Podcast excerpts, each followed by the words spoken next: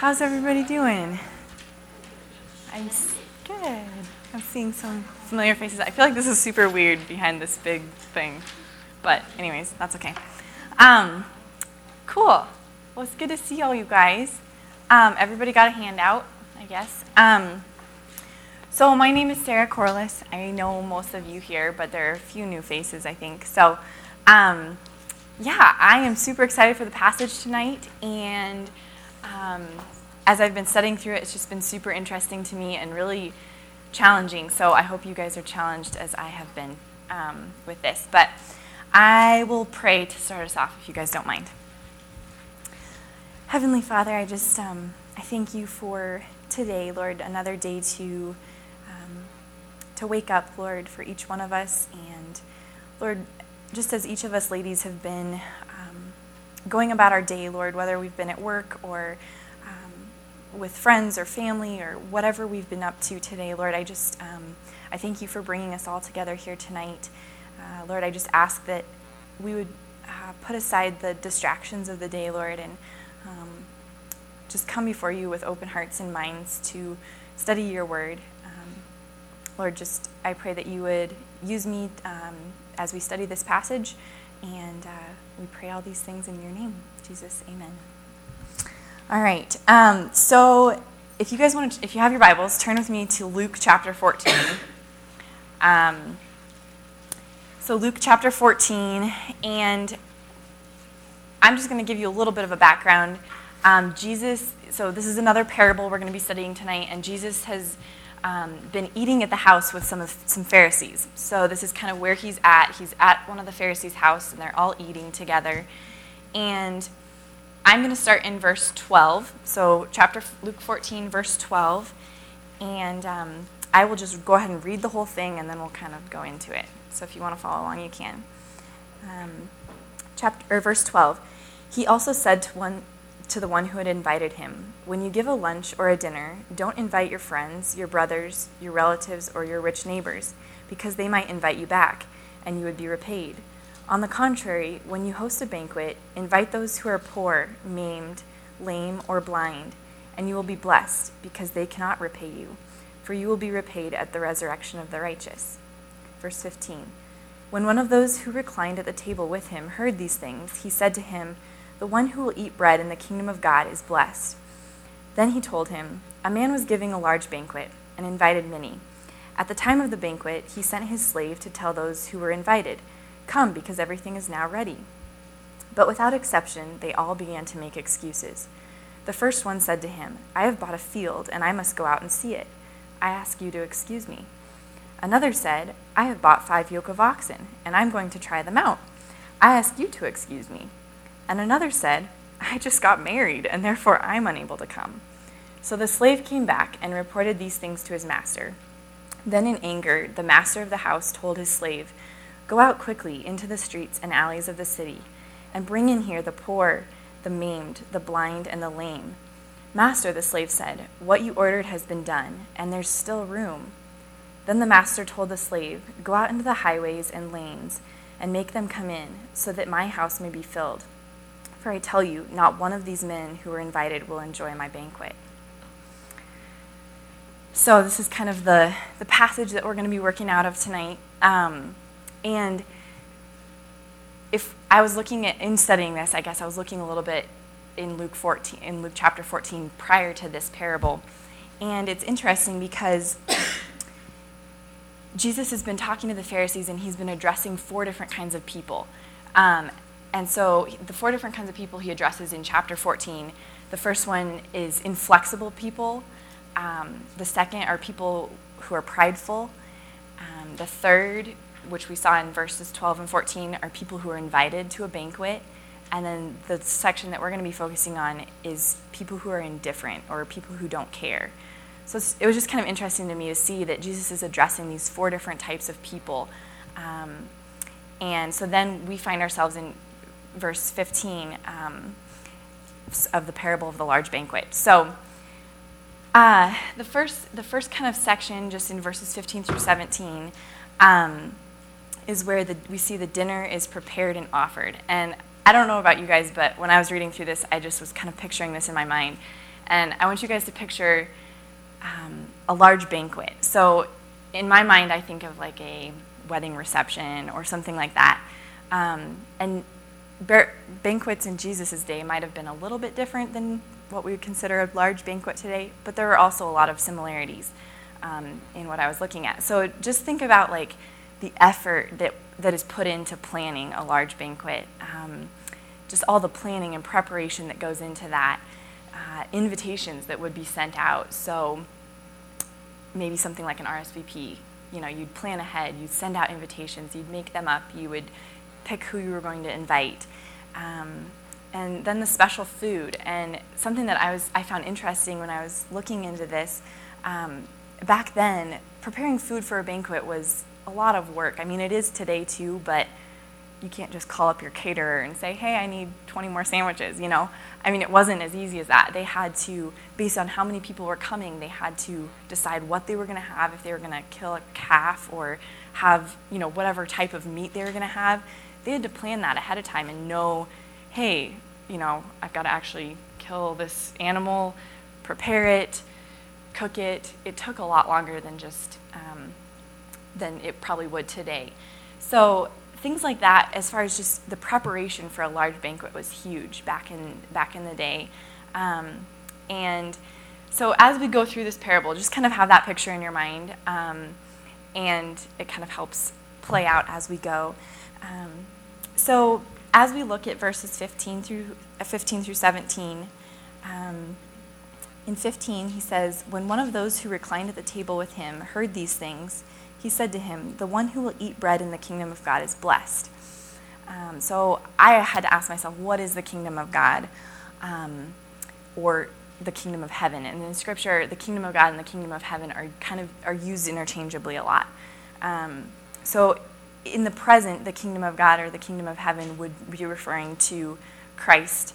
Um, here in this in this sense, I guess Christ in the present, um, or Christ here on earth. But then the future sense of the kingdom of God would be when He returns, when He comes back um, for to make a new heaven and a new earth, and we have the final banquet. Um, and all throughout this parable, I would like you guys to think of the master as representing God or Christ.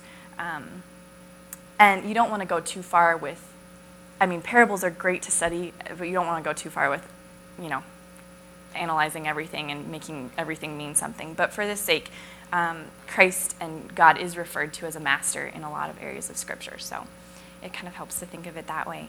Um, so as we see in verse 16 and 17, there are two invitations that are given. So the first one would be similar to like a save the date that you would send out. Um, like you would, the master sends out, it says in verse 16, it says, um, a man was giving a large banquet and invited many. So he chooses who he's going to invite. He sends out the save the dates, you know, hey, I'm having my banquet at this certain time, this date. Everybody, just so you know, like set it aside.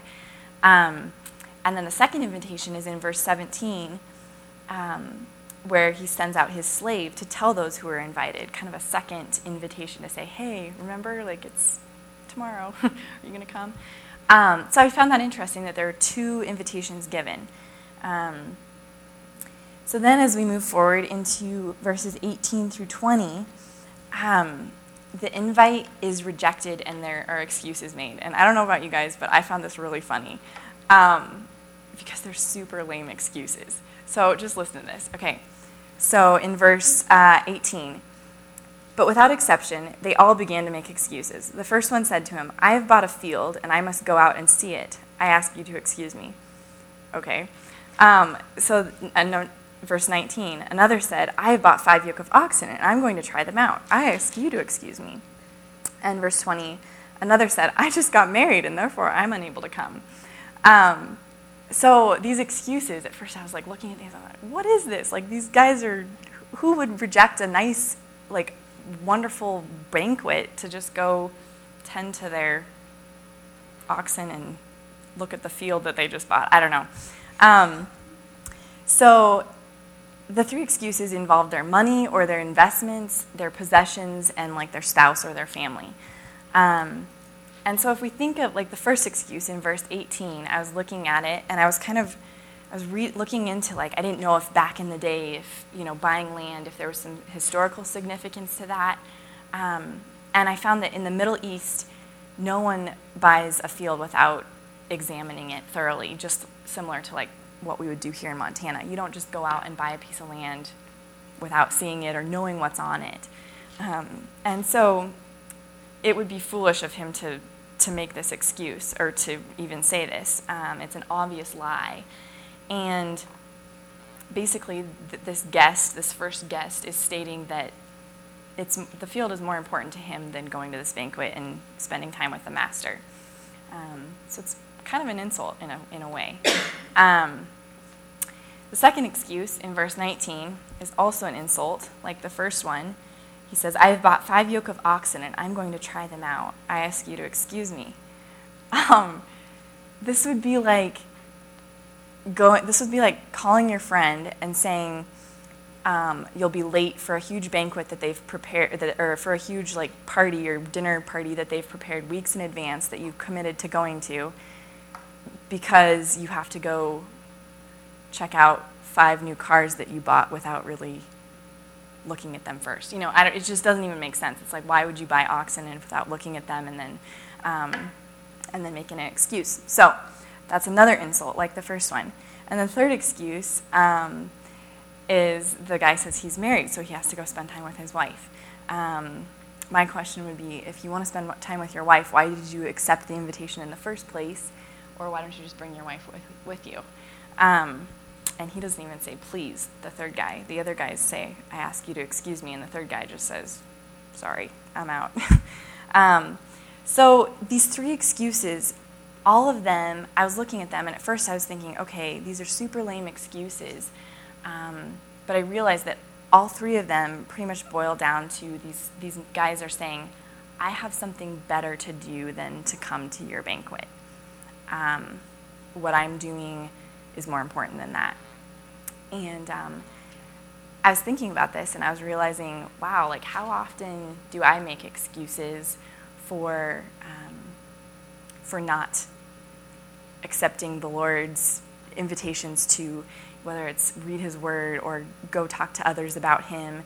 Um, I, I just feel like I had to ask myself, like, what excuses do I make today? Am I too busy? Am I too tired? Uh, do I have too much going on? I think I think we can all relate to that in some way. I know in my own life, especially like when I was in school, um, it's really easy to say, oh, like I don't have time to be in God's Word daily, or I don't have time to wake up. I stayed up too late doing homework, or um, just be lazy with or selfish with my time. Um, and so that was convicting to kind of see. At first, I was like, oh, these guys are just lame, you know, what are, what are they doing? But I see myself in, in a lot of ways in those excuses. Um, so I encourage you guys to just think about that as we kind of go through this. Um, and so then we, we kind of move into verse 21 through 23. And um, verse 21 says So the slave came back and reported these things to his master. Then, in anger, the master of the house told his slave, Go out quickly into the streets and the alleys of the city, and bring in here the poor, the maimed, the blind, and the lame. Master, the slave said, What you have ordered has been done, and there's still room. Then the master told the slave, Go out into the highways and lanes and make them come in so that my house may be filled. Um, this is probably this is a really cool section, probably one of my favorites, um, just in showing the character of the master and um, that he accepts, or he, I guess, yeah, accepts this offer to everyone. He invites everyone. Um, in verse 21, he says, um, Then in anger, the master of the house told his slave. And at first I thought, oh man, like, is this guy just really hot tempered? Is he, you know, what reason does he have to really be angry? Um, but I think anger would have been a natural or a, a just response to um, these three insults that he's just been given. They weren't just excuses, they were pretty much insults in his face, saying, rejecting his offer. Um, so, since, since the invited guests refused to come, the master brings in the undesirables. And it is so interesting to see, you know, he, at first he says, um, Go out quickly into the streets and alleys of the city and bring in here the, the poor, maimed, blind, and lame. Um, and so, this, back in that day, this would have represented um, kind of the undesirables of the Jewish, in the Jewish nation, um, the undesirable Jews within the house of Israel. And so, he gives the command to bring in these outcasts um, that are exactly opposite of the first three guys. If you think about it, the first guy, um, he he, if he was a rich, obviously these guys are rich if he has money to buy land. And so um, he says, bring in the poor instead of the rich. Bring in the poor who aren't normally invited to banquets. And then bring in the crippled or the maimed who wouldn't be able to normally go like test oxen or be capable of things. Um, and then bring in the blind and the lame. And back then, the blind and the lame normally probably wouldn't have been married. And so it's just interesting how the master goes completely against the first three guests and invites the complete opposite type of person to his banquet because he knows that they can't repay him and they don't, um, he doesn't want to be repaid necessarily, uh, but he knows that they'll come. And so then after that, he opens it up to the guests um, from the highways and hedges in verse 23. Um, go out into the highways and the lanes and make them come in so that my house may be filled. Um, and so the, the guests from the highways and hedges would have been even a further um, invitation to the Gentiles. So at first he was talking to the, the, outcast Jews, and then he even opens it up further to the Gentiles. Um, and the Gentiles back then would have been the extreme outsiders. Um, in Acts 13 46, I'll just read it quick. Um, Paul and Barnabas talk, speak of this as well.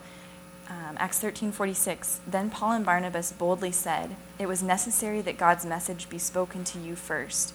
But since you reject it and consider yourselves unworthy of eternal life, we now turn to the Gentiles.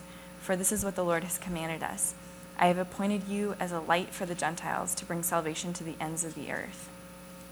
Um, it's just really neat that the Lord opens this up to everybody. Um, it's not just to the Jews. Um, and so, seeing how it's easier for the poor, the blind, the lame to enter this banquet or to come because they don't have the same distractions that the first three guys had. They're not they're not carried away by those worldly things in a sense. Um, similar, it reminds me of the story of it's much easier for a poor man to enter the kingdom of heaven than a rich man. Not that it's bad to be rich, but I think there's some truth in that.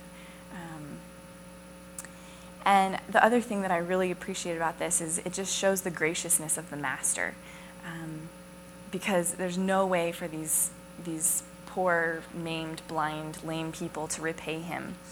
Um, and it's a, it's a really beautiful parallel when you think about in the same way salvation is free um, to all, to anyone, and both Jews and Gentiles, um, because of the price that Jesus paid. Um, and um, another interesting thought that I had on this um, was that it's just interesting that the master keeps extending the invitation. First, he invites the three, then he extends it to to go out into the streets, then he extends it to the highways and the lanes, and every time it just shows shows how the master isn't satisfied with just a partially partially filled banquet. You know, he doesn't just say, "Oh well, the three guys that I invited can't come. Yeah, we'll just have a few people here and call it good." Um, I think of that when I like when I have maybe a celebration or a party at my house. Um, you know, if people at the last minute text me and say, "Hey, sorry I can't make it," like I've already planned it. I've already bought the food. I've already made, you know, cleaned and prepared and everything. I'm not just going to say, "Oh, well, let's just let's just have two people here." And I mean, sometimes that's okay, but um, you know, I'd probably text some more people, "Hey, are you coming? You know, can you come?" Like I you want people to come, and it's just neat to see the master in this situation. Um, he keeps extending the invitation, and he's not satisfied with just having part, it partially filled. Um, he wants every place at the table to be filled. Um, and as I was studying this, uh, John MacArthur's comment on this fact was that God is more willing to save sinners than sinners are to be saved sometimes. And I found that very interesting just how we serve a gracious God who wants all of us to come to Him, um, sometimes more so than we are willing to come to Him. So then, in the final final two verses here, verse 23 and 24. Um, so the master told the slave, Go out into the highways and lanes and make them come in, so that my house may be filled. For I tell you, not one of those men who are invited will enjoy my banquet. Um, this is one of one of the neatest parts of this this last passage is the command to go out into the highways and lanes. It's not carried out in the parable because I was reading this and I was thinking, well, it kind of ends abruptly. Like I don't, he doesn't say whether or not the people from the highways and the lanes come in, and um, I think there's purpose behind that. Um, it's not carried out or mentioned in this parable. Um, he kind of leaves it open for a reason. Um, and I think the reason being is that that invitation is still open. It's still open to us today, and redemption is still going on. Um, and so that's super encouraging that he doesn't just cut it off. Oh, well, the people from the highways and lanes came in, cool, the banquet's done. No, like the invitation is still out here. Um, and um, just in looking at this and in light of this, the master is given a free invitation, um, but it won't be open forever. Um, there is finality to God's judgment, and even though He is a gracious and just God and He wants all of us to come to Him, I, uh, in studying this, I've just been realizing kind of the seriousness of this um, and the gravity that there is, there will be a day when He'll cut off that invitation and say, okay, no more. Um, and it's just neat to think that one day Jesus is going to come back and we're going to have the biggest banquet that we can ever even imagine, ever even dream of, bigger than um, than we can see in Scripture and bigger than we can even imagine. Um, and I, this this brings to mind, I guess, the verse in Revelation um, 3:20. If you guys want to turn there with me, Revelation 3:20.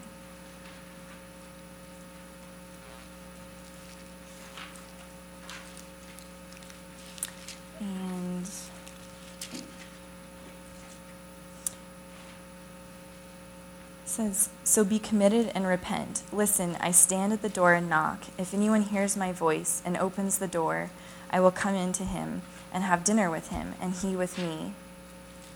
Um, this just makes me think of this passage with, I will come into him and have dinner with him, and we will dine together. And um, thinking of when the Lord does return and when we do have the final banquet with him. Um, it is just it's super neat to see that uh, that the Lord the Lord wants us to celebrate, but He also um, He also will cut off that invitation. So we all have been given that invitation, but um,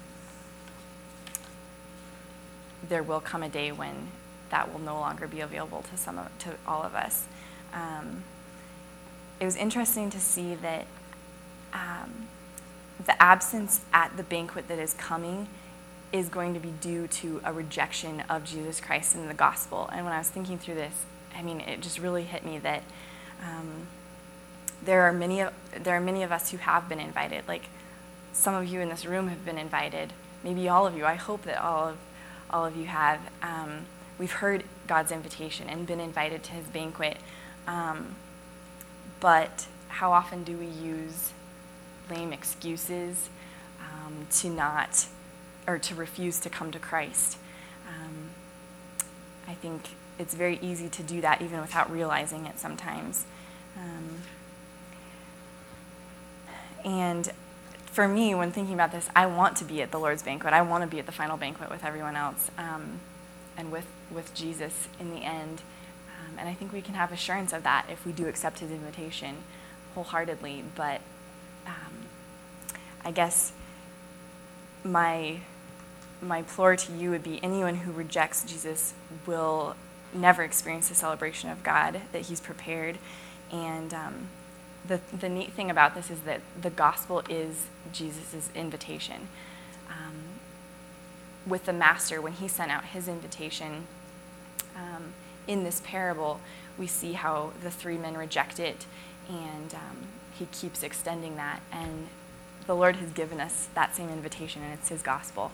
Um, it's the fact that Jesus died for our sins. And um, so I guess I just encourage you gals to think about this as as you go forward in your week, as you go forward in your evening. Um, take a look at maybe what excuses you might make um, that will ultimately exclude you either from exclude you from the greatest opportunity that you've been given, or even for those of you who um, who have accepted Christ and who are planning on going to that banquet.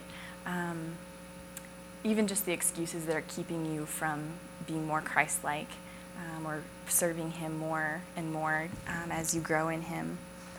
Um, and then just after after verse 24, as it goes into 25, just kind of the following text, um, it speaks of the cost of following Jesus, and just the fact that you cannot be consumed by two masters. You you cannot want to follow the world and follow Christ.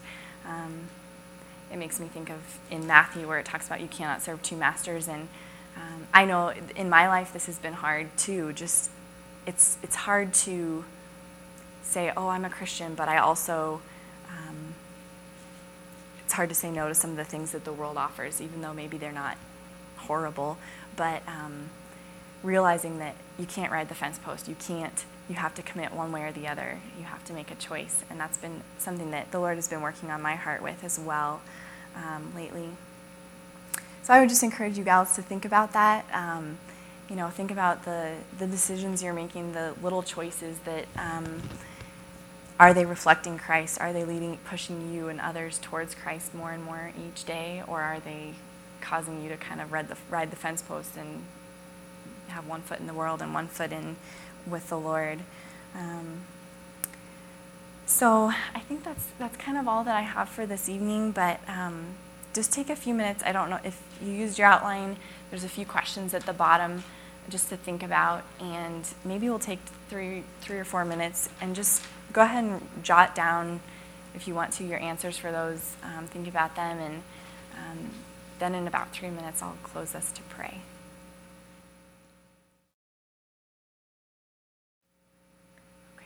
Pray for us.